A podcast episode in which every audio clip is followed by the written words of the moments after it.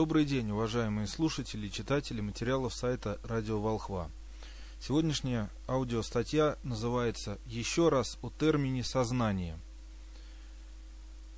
Насколько нам известно, все попытки и в Советском Союзе, и в России освоить или преподавать дисциплины о сознании являются в лучшем случае вульгарным набором несопрягаемых с сознанием знаний – во-первых, не дается сама суть определения этого термина, кстати, означающего «с» – совместное, «о» – круговое, всеохватывающее, с «з» – божествами привнесенное свыше знание о свойствах тонких материй и тел, НИЕ. Упоминаемая среди других дисциплин психология не сопряжена с сознанием, а существует как самостоятельная ветвь, но эмоциональных восприятий мира – Поэтому учиться сознанию нужно изначально и по фундаментальным первоисточникам, каковыми являются работы Владимира Шмакова, Андрея Белого, Николая Бердяева, а также отдельные главы, касающиеся этого предмета в работах Ошо, Гермеса, Флоренского и некоторых аналогичных других. Желательно ознакомиться с творчеством Бергсона, дореволюционным изданием Бхагават-гиты, Ригвед и Авесты – а также объединенного эпоса Веданты. В эзотерической философии принято воспринимать сознание как некую суть монадной принадлежности. При этом различают монадный мир атома, монадный мир кристаллов, монадный мир растений, монадный мир животных, монадный мир гуманоидов, монадный мир человека и монадный мир феномена.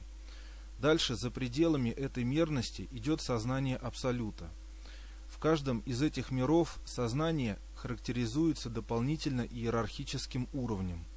Со всей очевидностью можно обосновать, что сознание, например, простейших растений не может быть сопоставимо с сознанием, например, голосеменных, тем более с покровосеменными. Принято считать, что сознание рядового человека делится на семь иерархических уровней, но только на высшем, седьмом уровне – сознание человека может сопрягаться с сознанием иных миров, то есть иных мерностей миров. В основу новой парадигмы должны быть заложены первое – волновая теория материи, второе – экспонентное, а не линейное изменение мерностей, третье – ранжирование всего видимого и невидимого, но сопряженного с человеческим сознанием мира от единичного, по крайней мере, до трех категорий – в наших разработках эти три мира названы следующим образом. Названия взяты из научно-философских работ прежних авторов.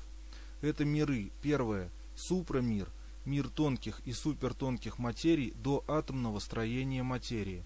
Второе – атомный мир, сокращенно мир атмана. И третье – гипромир, мир мощных энергий. Анализ показывает, что мир атмана, который доступен изучению нашего сознания – имеет мерности 10 в 150 степени. Супрамир от мира Атмана отделен мерностью 10 в не менее 20 степени. Гипромир от мира Атмана отделен мерностью 10 в 33 степени. Многие современные технические параметры включают в себя и элементы супрамира и мира Атмана, мира Атмана и гипромира – Отсюда следует, что должна быть классификация мерностей для чистых миров и пограничных миров. Получается, что все мерности должны быть разбиты минимум на пять категорий, но парадигма в силу ее естества должна включать и шестую мерность как феноменальную, но возможную. Эта мерность сопряжения супрамира с гипромиром, минуя мерность мира Атмана. Итого мы получаем шестикоординатную систему мерности всех технических и естественных параметров. Наше обычное сознание не может воспринять следующие миры, ибо нет реальных возможностей сопряжения нашего даже феноменального сознания с теми мирами. Есть гипотетическое предположение, что между супрамиром и гипромиром в замкнутой системе может располагаться физический мир в состоянии покоя, потенции, статики – где не действуют законы волновой механики и вибраций, где нет полярности и других градаций элементов материи. Это так называемая нами рассольная зона реликтовых состояний материи. При более конкретном изучении мы должны учитывать, что сразу же за развитием и эволюцией состояния атома образуются кристаллы, которые могут находиться в твердом, простом формном, застывшем, агрегатном состоянии, аморфном состоянии, пластическом состоянии и живом органическом состоянии. Все эти состояния образуют общий мир кристаллов.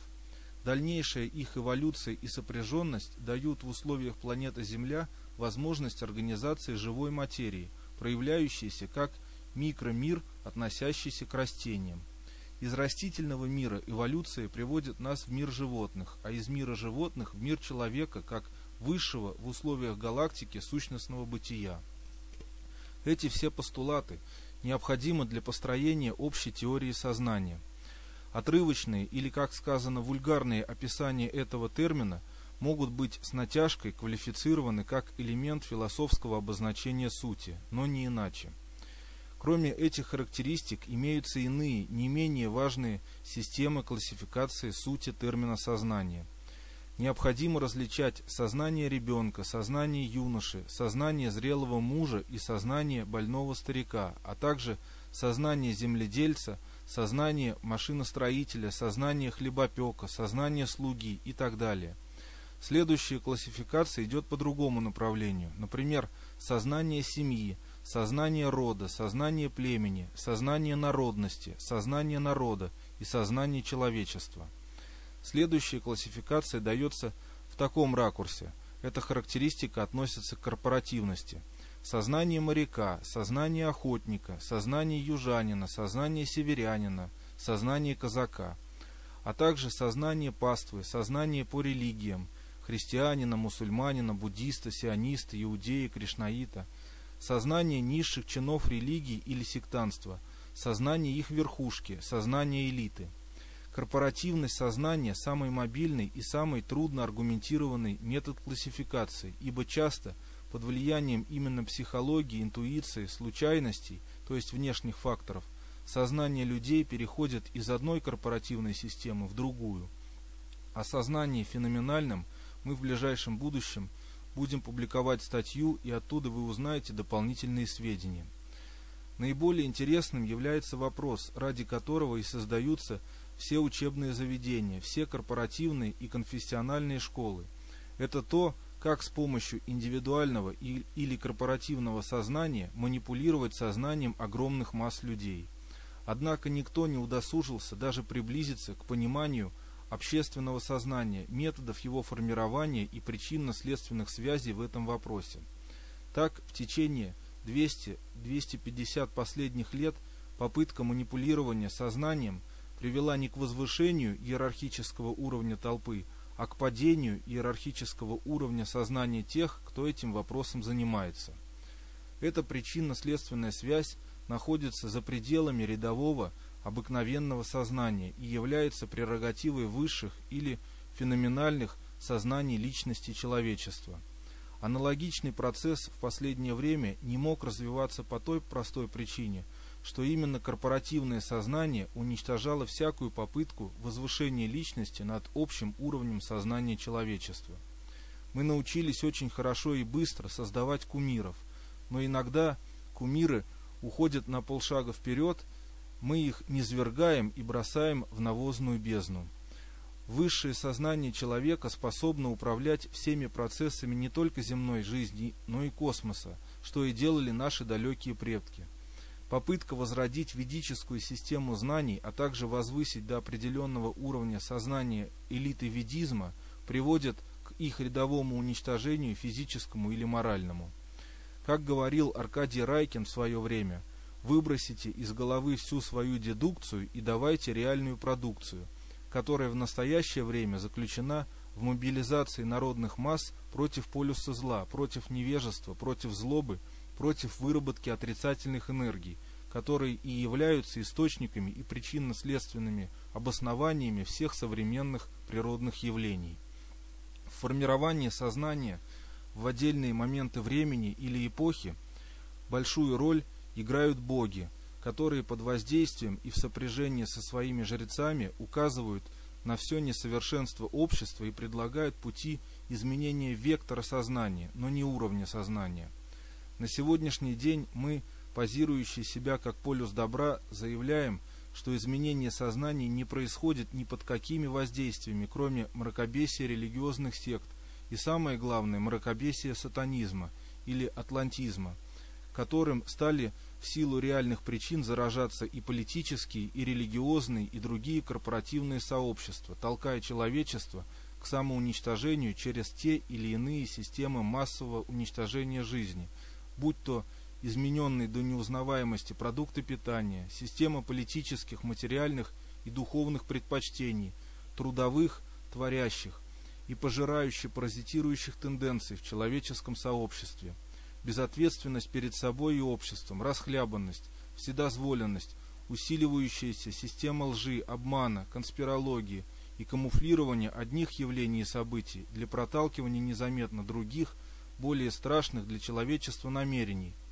то есть происходит как раз противоположные явления, препятствующие прогрессу человечества и здравому смыслу существования его в дальнейшем на планете. Получается, что вместо прогресса сознания, должного привести к мировой гармонии и благополучию, мы имеем тенденцию повышения напряженности на пути самоуничтожения гомо сапиенс. Как жрецы ведущих богов – мы сознаем всю тяжесть последствий человеческого безразличия к судьбам Земли, атмосферы и всего космоса, и знаем о намерениях богов приложить максимум усилий для уничтожения центров, порождающих зло. 42 тысячи лет назад, когда по ведическим хроникам последний раз до нынешнего проявления приходил Перун на Землю, была изменена суть жизни на Земле. Во-первых, женщина матриархата была сброшена с божественного пьедестала и стала в силу своего непослушания рабыней мужчины, а вместо людей, которые представляли кроманьонцев и неандертальцев, появился гомо сапиенс. Эволюция жизни и женского сознания, а также реалии привели к очередному возвышению женской сути до уровня божественности, уничтожив параллельно весь смысл генно сохраняющей популяции, зависящей от мужчины – не надо будет удивляться, если на обломках нынешнего общества родится некий другой тип человека, а Homo sapiens будет выброшен на свалку истории. Прямо или косвенно это подтверждает объявленные намерения верхушки сионистской элиты о начале лепки нового типа человека Homo immortalis, человек вечный, вместо, по их мнению, изжившего себя и подлежащего замене Homo sapiens. При этом не сообщается, какие качества не должен будет нести в себе новый человек с точки зрения именно сознания, духовности и божественности, что само по себе подозрительно и, скорее всего, является новой конспирологией старых планов полюса зла по взаимоуничтожению основной массы населения Земли 90-95% и оставление около 500 миллионов абсолютно тупых, неспособных к разумному мышлению дебильных биороботов – и религиозных фанатиков, воспринимающих только чужие приказы и дежурные, ничего не обозначающие для разумного человека слова, главным из которых они заявляют слово «любовь».